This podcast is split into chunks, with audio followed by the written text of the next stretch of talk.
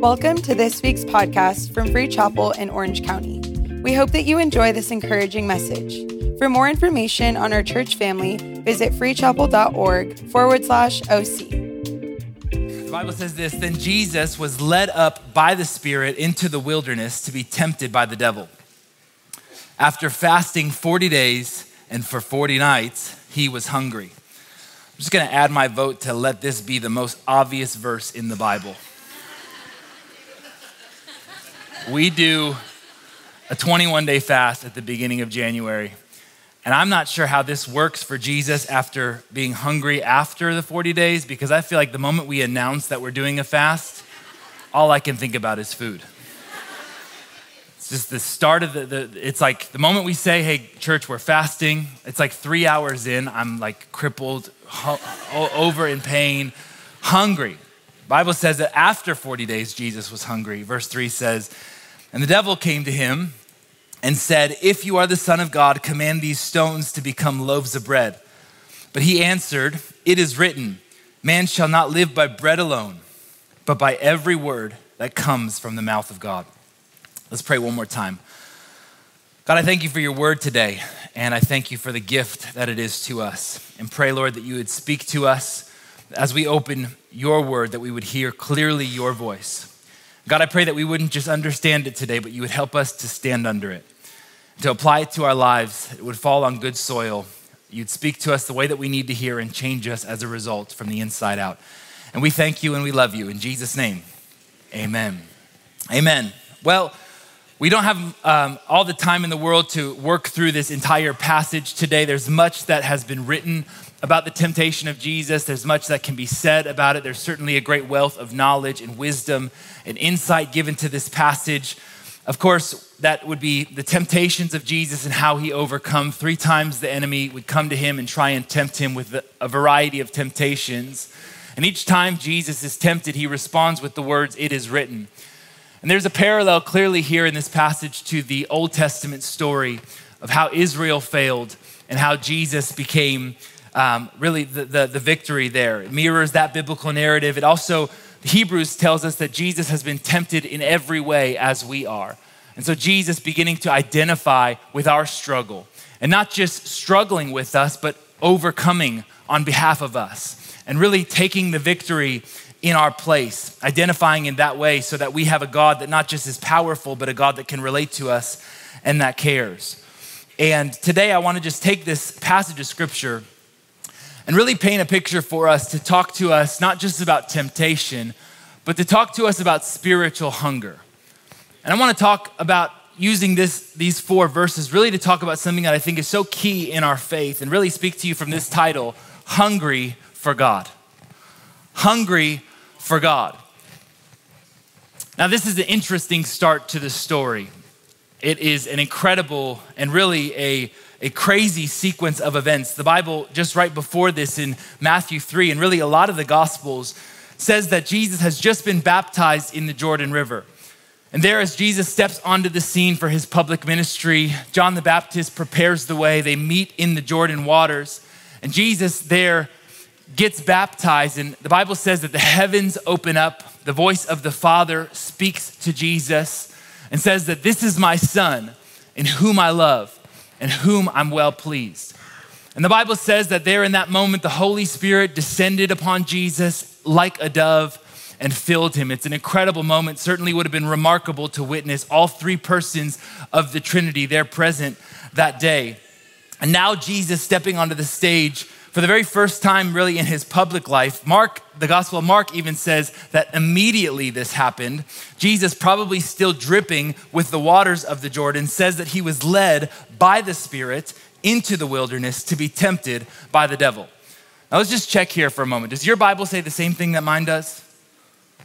That Jesus was led by God to be tempted by the devil.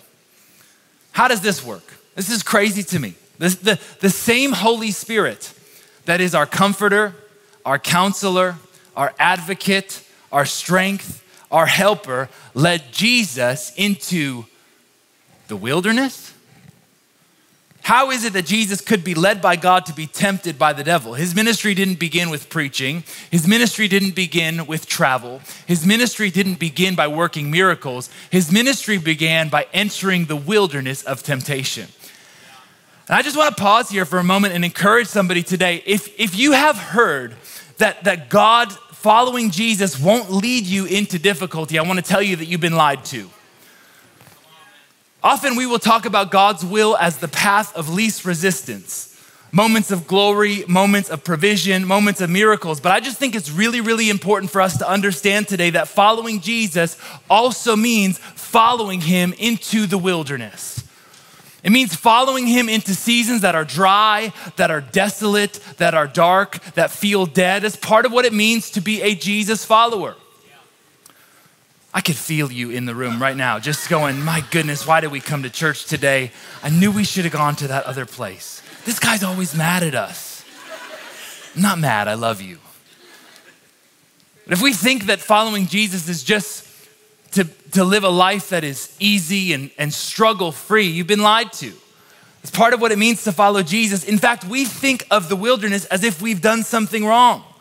But this wilderness for Jesus was different. See, this wasn't the wilderness that Moses would find himself hidden in the back corner of a desert, struggling with doubt. This wasn't the same wilderness that Israel was wandering through for 40 years as a result of their disobedience. No, this wilderness was different. This wilderness was a God appointed, spirit led wilderness that Jesus entered into, not because of his disobedience, but because of his perfect obedience. I want to tell you today the will of God is not always easy, it's not always agreeable. The will of God is not always blessed. But Jesus goes from being filled with the Holy Spirit, confident in his calling, to then experiencing the glory of God, and in the very next moment is led into the wilderness. Why is this the case?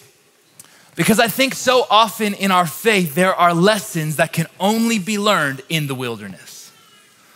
There are things that God would have for us to learn that can't be learned in any other season. It takes a wilderness to learn some things. And one of the lessons I want to talk to you about, one of those wilderness lessons, is how to be hungry for God. I think the wilderness teaches us how to hunger after God. And I think the reason that God would have for us to teach us this, and even for us to allow a moment to allow God to challenge our hearts today is to really speak to this idea of hunger. Because I've just learned in my life what you hunger after is what you will be led by. Whatever you're hungry for, you'll be led by. That's why Jesus in the next chapter begins to teach and begins to, there at the Sermon of the Mount, give his preeminent teaching on what it means to be a Jesus follower and the things that God celebrates and what it means to follow in his way. And Jesus says this in verse six He says, Blessed are those who hunger and thirst for righteousness, for they will be filled. See, hunger is a central part of our faith. And the challenge for all of us, I think, is to, like Jesus says in this verse, is to learn in one hand how to be filled, but on the other hand, to never lose our hunger. And the challenge is to hold those things in tension, to be filled and to stay hungry. I know it can sound like a contradiction. I promise I'm not trying to be confusing. I just I just don't know how else to say it to you today that the challenge is even when we are filled, when we experience the blessing of God, when we experience the miracle working power of our God to remain in a place where we experience God's favor and God's power and God's provision and the miracles of God, we take that and even though we may be filled, we never lose our hunger. See, this is the pattern of faith is that we can be filled, but we can never lose our hunger. Because the moment we lose our hunger, we begin to grow stale and we begin to begin to settle and begin to have an experience with God that only existed back when the moment when God did this. But the challenge for us is to not lose our hunger for God. And even in moments where we can experience God's blessing, you know what I've learned so often in my life?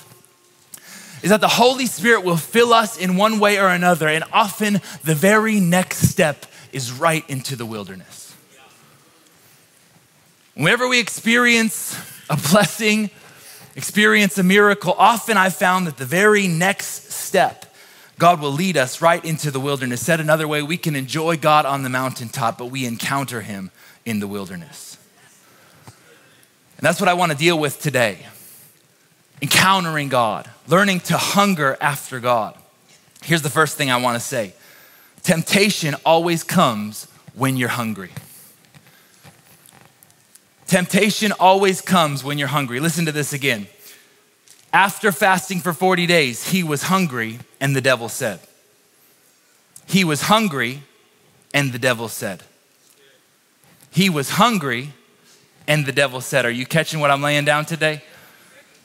Presumably, the moment that Jesus was at his hungriest, the voice of the devil was the loudest. Presumably, the devil waited to open his dirty little mouth until Jesus was hungry. See, temptation comes to us when we are hungry. You know what I'm talking about. You ever go grocery shopping when you haven't eaten dinner? Walking through the aisles of some grocery stores can feel like spiritual warfare. Sometimes I'll go to the grocery store not having eaten. I find myself so hungry, and I'm looking down at my cart, and it's double stuffed Oreos and cheesy puffs. And I have to, it's like, not, not today, devil. I got to take that under control, take every thought captive, and make it obedient to Jesus. Why? Because when you're hungry, that's when the devil speaks. And it's a silly example, but it's the truth. I don't think I've ever met anybody that has been tempted when they are rested or fulfilled or surrounded by community or on a mission. In fact, every temptation, counseling young adults, even in my life, every temptation is often comes to us when we are tired or weary or alone or frustrated or confused. Because this is what I've learned about temptation. I just think it's important for us to understand today that hunger isn't necessarily an issue, but this is just the way that it works. Is when we are hungry, the devil will speak. Why? Because every temptation at its core is really an exploited appetite. Every temptation is an exploited appetite, whether it be an appetite for significance, an appetite for security, an appetite for intimacy an appetite for pleasure or for anything else, the enemy will use that as an open door to try and deceive us. Taking what might be a legitimate need and using an illegitimate means to fill us and to deceive us and to lead us away from God. Look at the way that even sin entered the world. It entered the world through an appetite. The proverbial apple that Eve ate in the garden it was an appetite that the enemy exploited to begin to call into question who they were and what God had said. And see, it was their very hunger that led them to listen to the voice of the serpent, for him to begin to say, Did God really say that? Surely God couldn't have meant that. And see, often when we are the hungriest is when the enemy will speak the loudest. And I think really what happened in the garden that day, at the very beginning of the Bible, is the enemy saying to us and to Adam and Eve, Do you really believe that you can trust God to meet your every need? Because so often that's how temptation comes into our life. Do you really believe that you can trust God to meet this need? The one that you feel so strongly about? the one that you're struggling so much with. Because the reality is, anytime that an appetite is left unsatisfied, it will drive us in one direction or another. This is the, the way that appetites work. I was traveling recently. I was on a flight back to the East Coast and I had landed in an airport pretty late at night. And I just say, among the worst places to be when you are hungry is 11 p.m. at the Orlando airport. Anytime you are hungry in the airport, it's a bad bad sign. We landed, and I knew the place that I was going wasn't going to have food. So, there, a lot of the places were closed. It's not a huge airport. So, I'm going around and I'm looking for something to eat. And there's this appetite that is consuming me. And I'm just looking for something. And you know what? When you're hungry at the airport, you'll, get, you'll take anything that you, you'll pay $26 for that nasty ham sandwich. Two little slices of meat and American cheese wrapped in saran wrap but you know what? You'll eat that thing like it's a filet mignon. Because this is the thing hunger, it, it begins to drive us. And this is what I've learned hunger, either you will direct it or it will direct you. That's the reality about every appetite that we have. Either we can direct it or it will direct us. And I've seen it time and time again. So often, even counseling young adults and being in ministry for a long time, I've, I've just seen it played out in so many people's lives that if they lose their appetite for God, oftentimes they'll settle for appetites in many other areas, particularly below the belt. You lose your appetite for God, you start living for all kinds of different appetites. Taking what might feel legitimate, might feel like a legitimate need, but using illegitimate means leading us further and further away from God. And it wasn't that the hunger is bad, it's that it's exploited to get us into a bad trade, to try and get us to trade real fulfillment for instant gratification, trying to get us to trade real intimacy for tre- cheap thrills, trying to get us to trade what is eternal for something temporary, trading something that gives us life for something that only takes it away and leads to death. This was the problem for Esau. We can read that story and think, why would you trade your birthright for a cup of soup? That sounds really dumb. But you know what? That's my point this morning is that when you're hungry, you're tempted to do dumb things. That's what I think the lesson is. Is that the enemy, right when we're hungry, that's when the enemy will step in to exploit our appetite as an opportunity to lead us into bondage. Dylan, is my mic working this morning? Did y'all hear what I said? Often the place that we are hungriest, the enemy will exploit us and lead us right into bondage. And this is the place that the devil appears to Jesus, saying, If you are the Son of God. Of course, that statement shouldn't be called into question. Just 40 years earlier, 40 days earlier, Jesus heard the voice of his father, father speak those very words, saying, You are my son. I think it's interesting there that what God spoke at Jesus' baptism, now in the wilderness, the enemy is calling it into question. But thankfully, Jesus knew the truth. Jesus knew the truth because he is the truth. Jesus knew the word because he is the word. The word of God made flesh, the incarnate, the living word, the embodiment of the whole counsel of scripture. I love that each time Jesus is tempted, he responds with the words, It is written. I think it's a powerful thing for us to begin to understand this morning. Every time temptation came to Jesus, he said, It is written. And we can think, yeah, of course, because it's Jesus. But let me just remind you today Jesus isn't just our Savior, He is also our example. He's also our pattern of living. And Jesus begins to combat every temptation with it is written. What are you saying to us this morning? I'm saying to you this the, the less time you spend with truth, the easier it is to believe lies. The less time you spend with truth, the easier it is to believe lies. Christians are called to be people of truth, called to carry the truth called to know the truth, as Jesus said in John 8, because the truth is what sets us free. And the ultimate standard of truth is the Bible.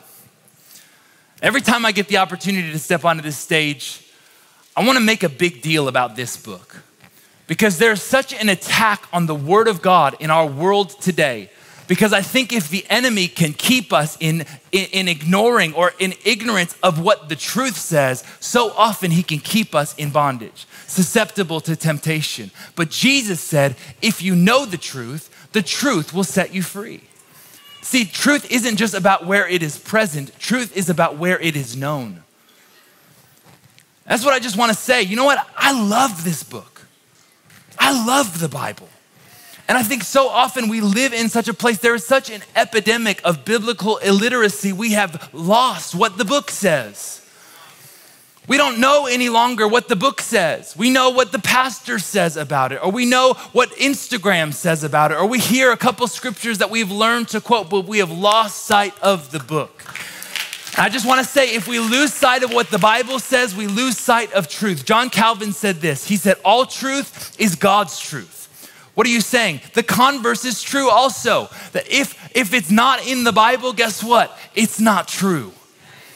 And that's why we have to understand because there is such an attack on truth, redefining truth, reinterpreting truth. But I wish there would be some people today that can get that kind of conviction to say, you know what? I know what it says and it is written. It is written. We got to know Because the less time we spend with it, the easier it is to believe lies. Abraham Lincoln said it like this The most difficult thing about the internet is verifying which quotes are true.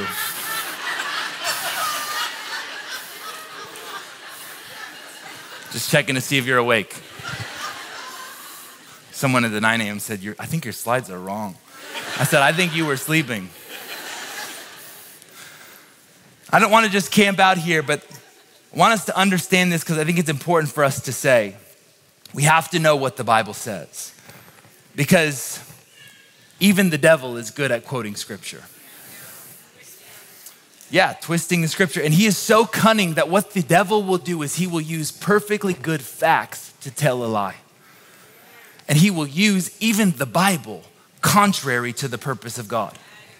Let me explain it to you like this. So often we will settle for understanding the Bible instead of standing under it. We'll settle for understanding it instead of standing under it. That's the danger of good preaching. You know, good preaching can be deceiving. Not because of false content, but because it can keep us in false living. And we can so often confuse obedience with appreciation. Or we can confuse agreement with application, thinking just because it sounds good or just because it rhymes, then we have known the truth. But the proof that something is true is not just whether you can understand it or whether you can say amen to it. The proof that something is true is whether or not you can live on it.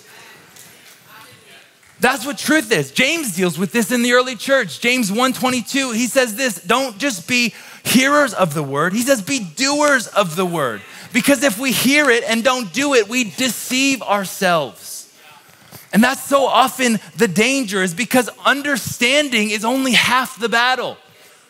We can understand it, but we also need to stand under it. Because if we hear it but don't live it, it becomes a trap. And this is the trap. The trap is that it uses truth to keep us living a lie. And that's the danger that we're so often faced with. Is that we will even take perfectly good truths to keep us living a lie. And that's why we need to understand today that as we begin to open up the scriptures, this isn't just something that we can come and hear on a Sunday, but something that should change us, that we can live out and build our life upon. Go back to Matthew 4, verse 3. Look at this again. It says, The devil came to him and said, If you are the Son of God, Tell these stones to become bread. And the enemy comes to Jesus when he's hungry, weak in a weakened physical state, in the middle of preparation. And as I began to study this this week, I realized not only how intense the temptation of Jesus was, but really the level of de- the depth of deceit that the enemy would try and use. Because the enemy doesn't just come to Jesus with a lie. He probably could have sniffed that out. The enemy comes to Jesus, watch me, with a previous miracle.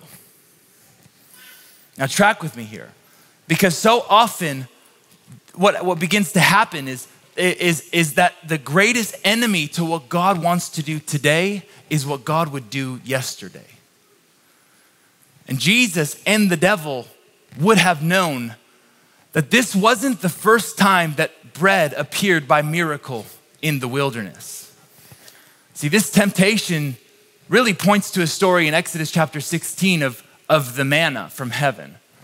And there, for 40 years, Israel wandering through the wilderness, having no way to provide for themselves, the Bible says that God miraculously provided for them. Every morning that they would wake up, they would go outside, and on the ground, there would be a covering of a bread that, that the Bible says tasted like honey. It was like heavenly frosted flakes. And every day they would wake up and walk out of their tent and they would say, Let's get this bread. Sorry, I had to do that one. but God miraculously provided for them. And the miracle of the manna in the wilderness is that for 40 years, God sustained and provided for his people, providing for them in their wandering. And here again, the devil is saying, Why don't you just do that miracle again? The devil is saying, You're in the desert, you're in the wilderness, you're hungry, you're in need. And after all, doesn't the Word of God promise you that you'll be blessed and highly favored? Doesn't the Word of God promise you that you'll get protection and guidance and provision and miracles. So look around you, Jesus. Why are you struggling like this? Why do you let yourself go hungry? Why don't you just do the manna thing again and watch me provide for yourself? See, that's the temptation.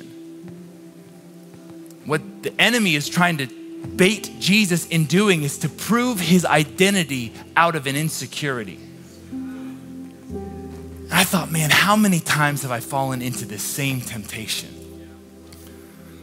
How, many, how often, how much hurt have I caused trying to prove who I am? How much trouble in my life have I caused thinking that I am what I do?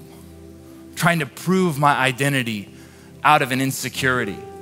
There's been a lot of hurt caused by that, a lot of dumb stuff I've done thinking who I am is based on what I do. Let me just help some people today. Your value is not in what you do or what you don't do. Your worth is not in the evaluation of others. If you understand who you are in God's eyes, you don't need to prove it in anybody else's eyes. And this is the temptation is we can so often fall into the trap of trying to prove who we are. Let me just help this young adult section here. You don't need to post it to prove it. If you understand who you are in God's eyes, you don't need to prove it in anybody else's eyes. That's the truth today. And so Jesus answers the devil. And he says, It is written, man should not live on bread alone, but by every word that comes from the mouth of God. Let me tell you why this is so powerful.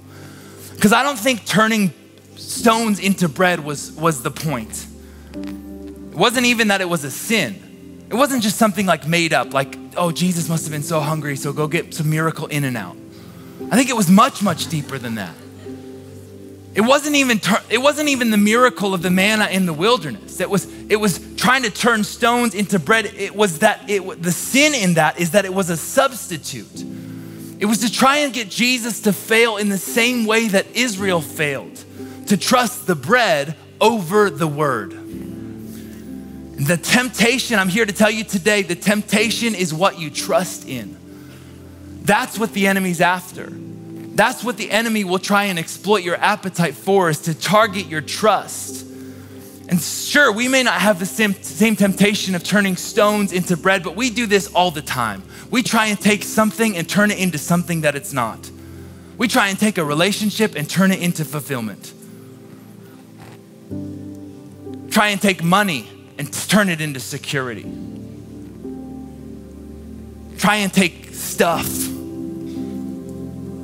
But the, you're never supposed to trust in the stuff. You're supposed to trust in the source. That's the point. That's what Jesus tells us. You know what Jesus says? He says, I don't hunger for what God can do, I hunger for what God has said. I don't live by that. Man doesn't live by bread alone. He's saying, I don't trust in that. I don't just trust God when there's blessing and provision. I trust God even when it's difficult. I trust God even when it's dark, even when it feels like I can't see, even when it feels like everything around me is dead. I still trust God because this is what I live on. And when I'm stuck between my, my circumstance and my conviction, I hang on to every word that God has spoken. I trust God when it's difficult. I trust God when I'm weary. I trust God when I'm in the wilderness. And I'm not just in this for a miracle, I'm gonna live on every word that God has spoken. I'm gonna build my faith on every word that God has spoken. I wish there could be some people today that would give me a witness to say, I've been through the wilderness and I've learned what it is to trust God at His word. Come on, take 10 seconds and give God praise. It's what we build our life on. And hear me today. I'll be the first one to stand with you and believe for a miracle. I believe in the miracle working power of our God. Let me, let me just tell you if you're faced with something today, you're in the right spot. You're in a good church that believes that God still speaks and that God still works miracles we don't build our faith on miracles. We build our faith on what God says. Don't make a bad deal turning this into a substitute. I don't think we, we don't have to live miracle to miracle if we would simply live under the truth of His Word. And I want the kind of faith that's hungry for what God has said, not just what God can do. Psalm 23, verse 1 it's the last scripture I'll read today. You know the old psalm. It says, The Lord is my shepherd, I shall not want. Don't think this psalm is saying that we don't have wants or that we don't have needs. I think it's saying that our need for God is greater than any other. And it's not that we're not hungry, it's that God is greater than any other hunger in our life. Because if He is my provider, if He is my shepherd, I have no reason to want. Why? Because I can depend on Him. And even when everything may not be easy, but I know everything I need is found in Him. See, this is the message I'm preaching you today is that hunger it's a gift that drives us to God. And I just wonder if you can pay attention maybe to the things that you've been so hungry for. To think about what your hunger is leading you to, driving you to, where your hunger has been directing your life. Where's your hunger in today? Because hunger can either lead us to God or it can lead us really far away from God. Right when we're hungry, in the wilderness, feeling like we're in need, is the place that the enemy would try and bait us, exploiting our appetite to say, Do you really trust that God can provide your need? Jesus says, I do because I live on what God has spoken to me. Even if He doesn't, I still trust His goodness. I still believe in His faithfulness. I still am hungry for His presence.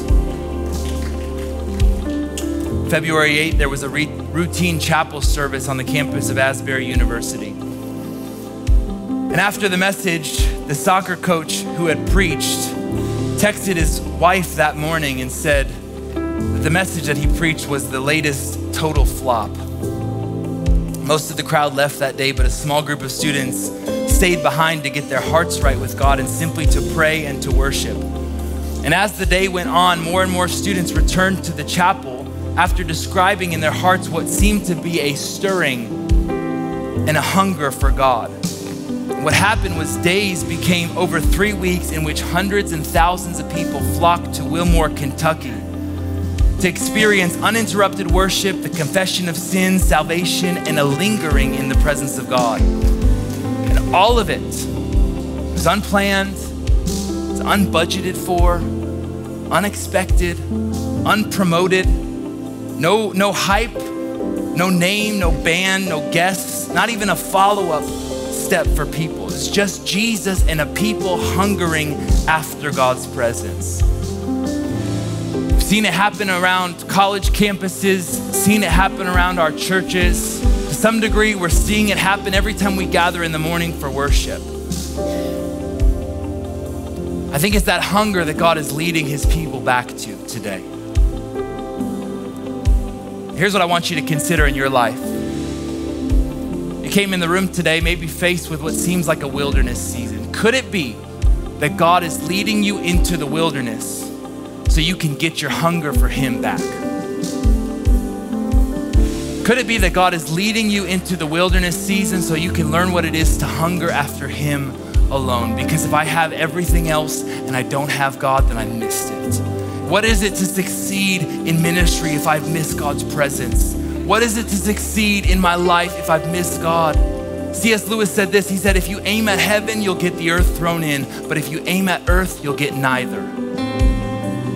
So, where's your hunger at today? Wonder if there'd be some people that would be hungry enough for God's presence, just simply to sit and linger in God's presence.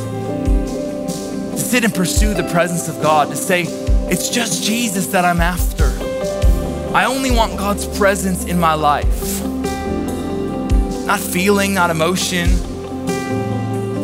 See, the story of Jesus tells us the wilderness was not just to be tempted, the wilderness was to learn how to hunger after God, how to hunger for God above anything else. He wasn't just fasting. See, every area that Moses failed, what took the people of Israel 40 years, Jesus did in 40 days because he understood what it is.